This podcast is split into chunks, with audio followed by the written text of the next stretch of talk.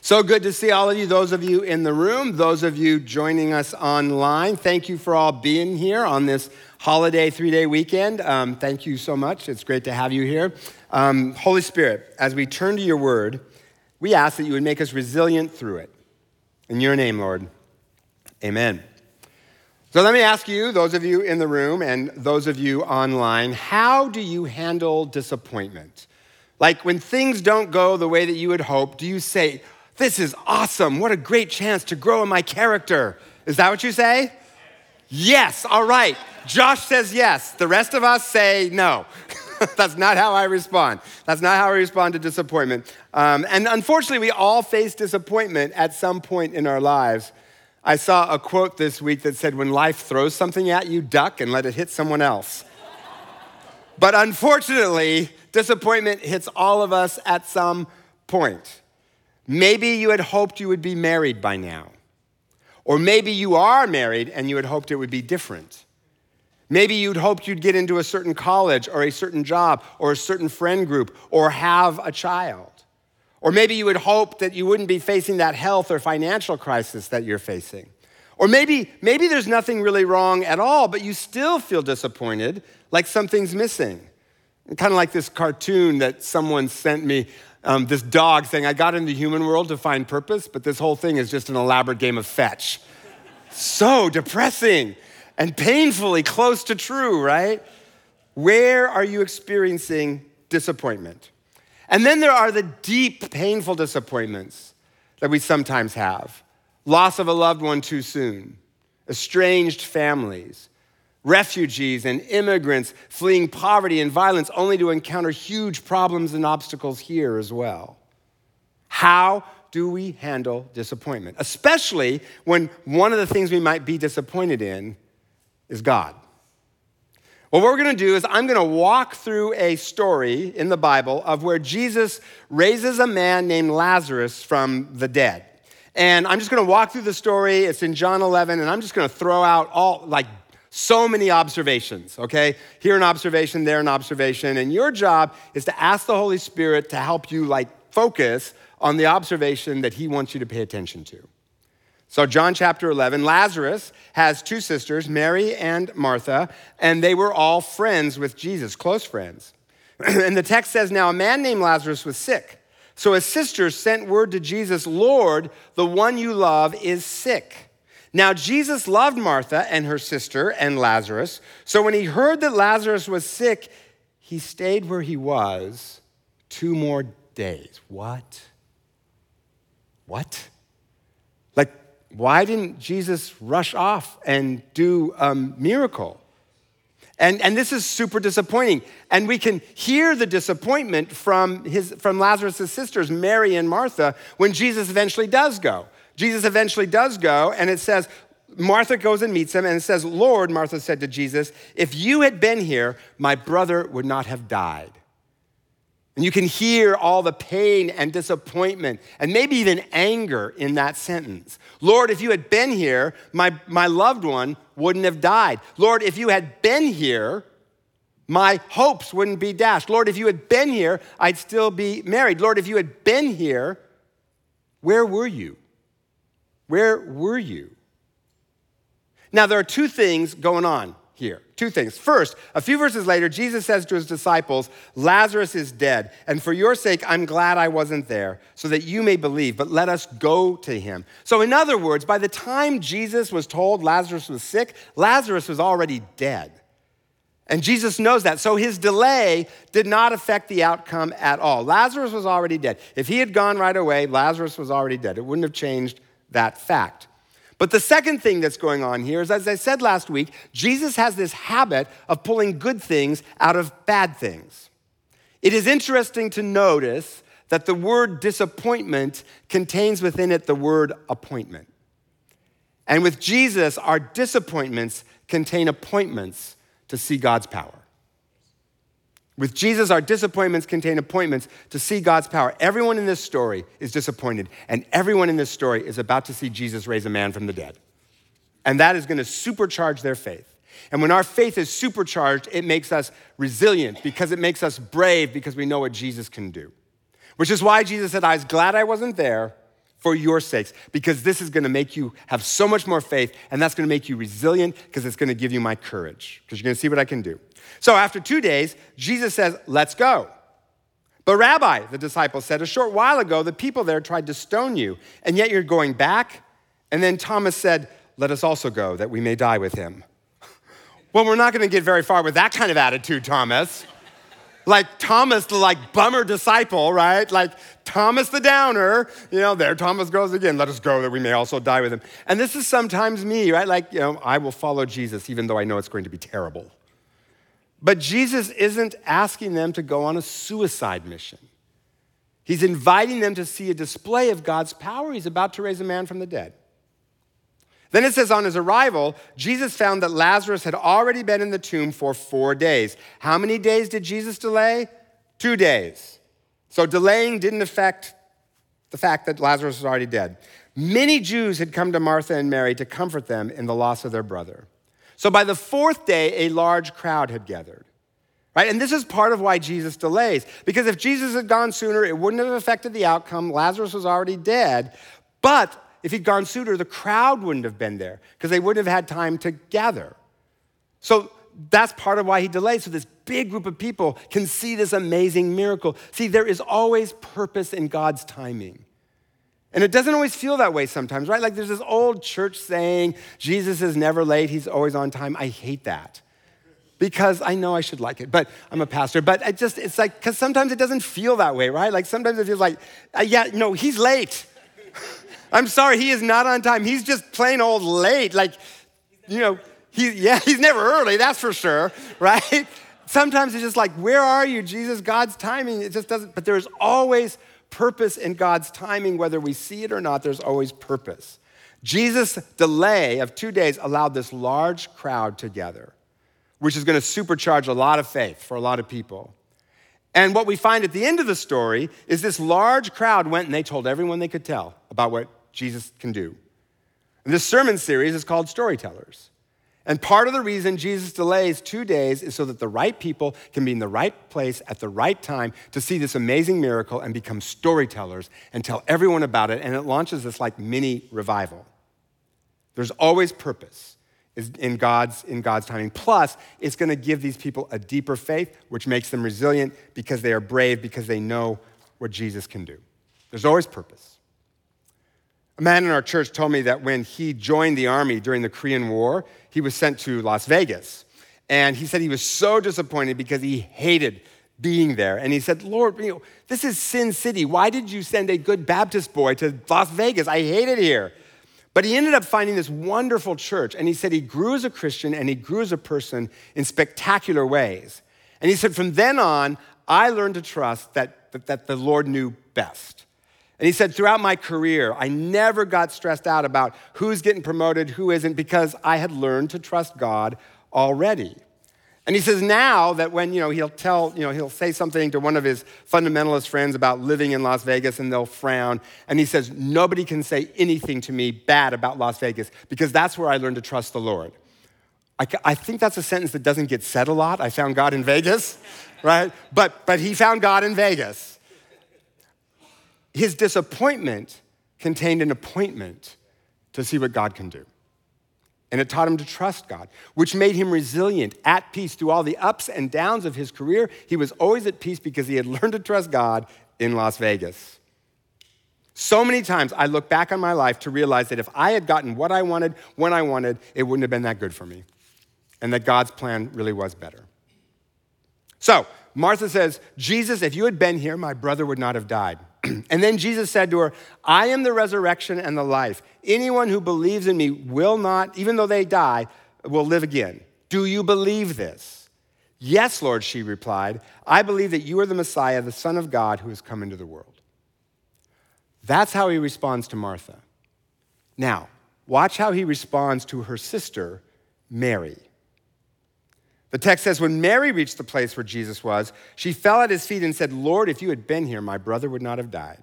Same sentence that Martha said, same exact sentence, filled with disappointment, maybe even anger. Same exact sentence her sister said, but watch, Jesus deals with her differently. With Martha, Jesus says, I am the resurrection and the life. With Mary, It says, When Jesus saw her weeping, he was deeply moved in spirit and troubled. And very few translations have the guts to translate the original Greek out of what it actually says. The words there for deeply troubled means very, very angry. In fact, the words can be even used to describe the bellowing of an enraged animal, like an angry bull that is about to charge. That's what Jesus is right here mad. And then it says Jesus wept. So Jesus treats Martha and Mary differently. He resists Martha's despair by pointing to the resurrection, but Jesus enters into Mary's despair and mourning. He enters into it with her and mourns and weeps and cries with her. And what this shows is that in times of disappointment, Jesus gives us a tailor made response that's just for us. Because we all need something different, and we all need something different at different times. Sometimes in our despair or in our disappointment, we actually need to be confronted and challenged. You know, I've told you before that my squeal point is embarrassingly low, right? Like, it does not take much to get me to my God, my God, why have you forsaken me, right? I mean, you can just ask my wife, you know, it's raining on our vacation. Where's God when it hurts, right? I mean, I'm not that bad, but sometimes it gets kind of close, right? And, and, and, and, and, and I, need, I need, in those times, I need, I need Jesus to look at me and challenge me and say, Really, Dudley?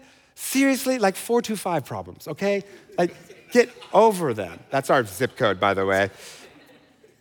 There's a man in my sermon review team this week that said, I wonder if Jesus ever does eye rolls at us. You know, sometimes I need a divine eye roll, like, oh, Dudley, come on, buck up, man. But then there are other times when what we really need is someone to enter into our grief and our anger and our despair. And that's what Jesus does here. I mean, think about it. Jesus knows very well that he's about to raise Lazarus from the dead. So, why does he take time to cry? I mean, why? I mean, like, it's not efficient, Jesus. Come on, let's go, let's raise, let, come on, right now, raise him from the dead. Let the healing begin, let's go. But Jesus takes time to cry because when we suffer, Jesus is going to make sure he suffers with us. And Christianity is the only religion where this is true. Only religion where God Himself suffers. Only religion where God Himself has the guts to suffer the way we do by coming Himself in the person of Jesus, born into poverty, rejected His whole life, died a painful death on a cross to pay the price for our sins. The God that comes to us in Jesus will not comfort us from a sanitary distance. He will experience our pain with us. And when we are in deep pain, and somebody, when you're, and somebody feels that with you, it is so validating, it is so comforting. And Jesus also gets angry here, and he's not mad at the people. He's staring at that tomb. He is angry at death. He is angry at suffering. He is angry at the injustice of death. He is angry at injustice, plain old, just plain old injustice. And if you are suffering, or if you've been a victim of injustice or racism or those kinds of things, sometimes what you need is someone to be mad with you and for you and cry with you because it's a way of saying you're not crazy. This is real. This is not a 425 problem. You're not, you're not crazy. And I think this is really important because we Christians are really good at giving cheesy Christianese cliches to each other when people are suffering, right? I mean, we're really good at this. God won't give you more than you can handle. Really? You handle this then, right? like, I'll handle you, right? What doesn't kill you makes you stronger. No, sometimes it just makes you angry and bitter. Jesus does not give us a one size fits all cheesy Christian cliche, and we shouldn't give that to each other either. We, shouldn't, we should enter into each other's pain. We should pray for each other. We should encourage each other and, and, and comfort each other. Our disappointments contain appointments to see the power of God. Jesus tailor makes a response to us in times of disappointment. And then Jesus goes on, and then Jesus says, Remove the stone from the tomb. And then Martha, ever practical, says, Yeah, about that thing, Jesus, uh, ixnay on the stone. By this time, there's a bad odor. He's been there in that tomb for four days. He stinks. And it's interesting because just a few verses, Martha said she believed that Jesus was the resurrection and the life. But now, staring in the face of her disappointment and the stench of death and disappointment, it's not so easy to believe. Right? It can be really easy to believe sometimes when things are going well, but when we are standing in that tomb, looking at the stench of our disappointment, our failure, our suffering, our hurts, it can be really hard to believe that Jesus is the resurrection and the life. And that's why, in times of disappointment, remember in the dark what you learned to be true in the light. In the past, I've seen God be faithful, so I will trust him now in this dark time. And this has sustained people through some of the deepest suffering imaginable. Generations of slaves in America kept faith in spite of all the suffering because they believed in the dark what, they, the God's truth in the light. And that sustained them through slavery and Jim Crow and segregation and ongoing racism.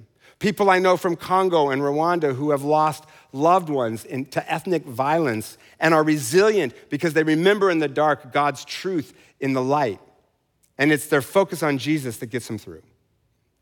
And I think it's interesting here. Jesus doesn't that Jesus doesn't roll the stone away himself. He makes them roll the stone away. And I think that's because part of how we believe and remember in the dark what is true in the light is we participate in our own resurrection, in our own renewal.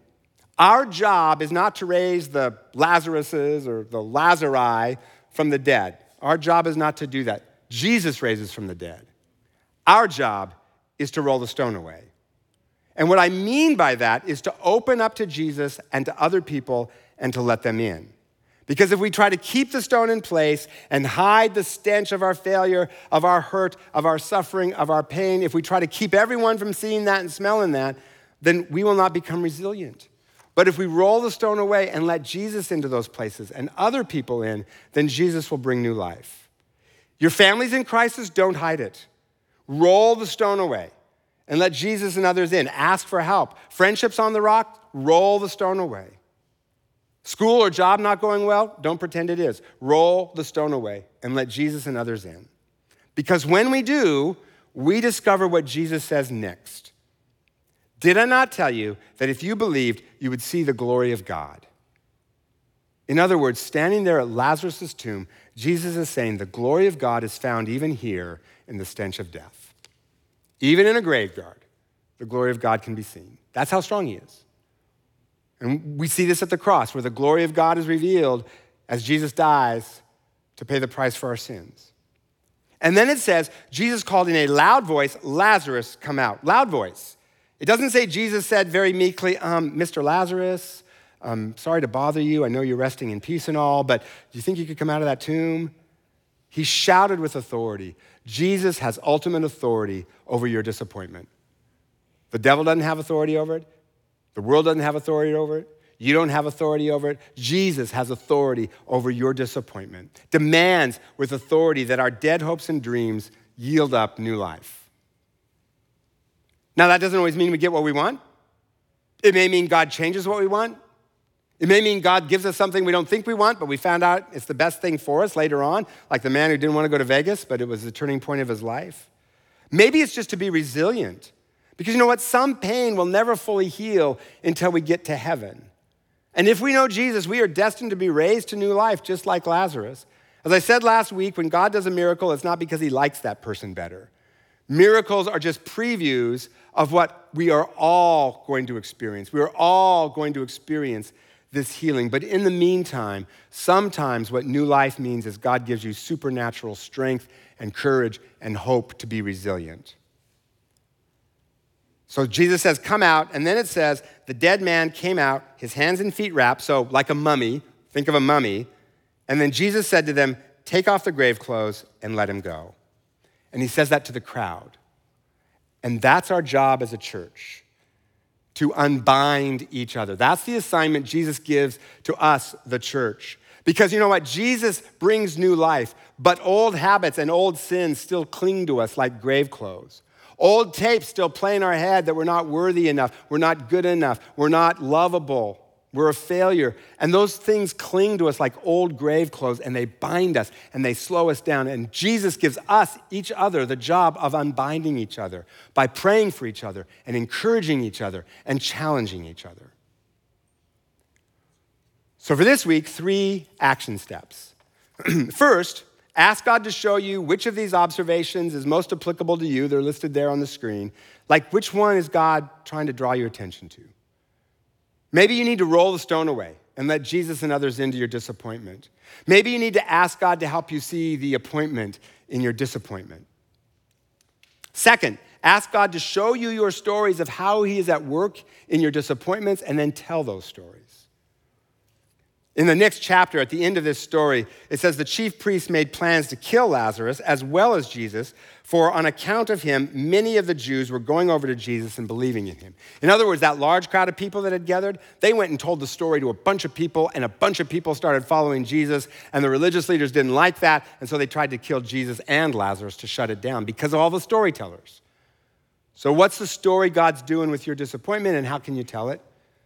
and then third, and this will be, you know, on our action items for a couple more weeks, baptism or reaffirmation of baptism on March 1st. Fifth, baptism, reaffirmation, it's a way of publicly saying Jesus is at work in my life.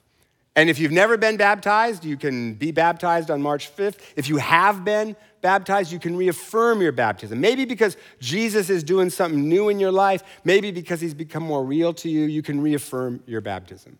And we've got a bunch of people already signed up, like it's a good number already signed up, but room for lots more.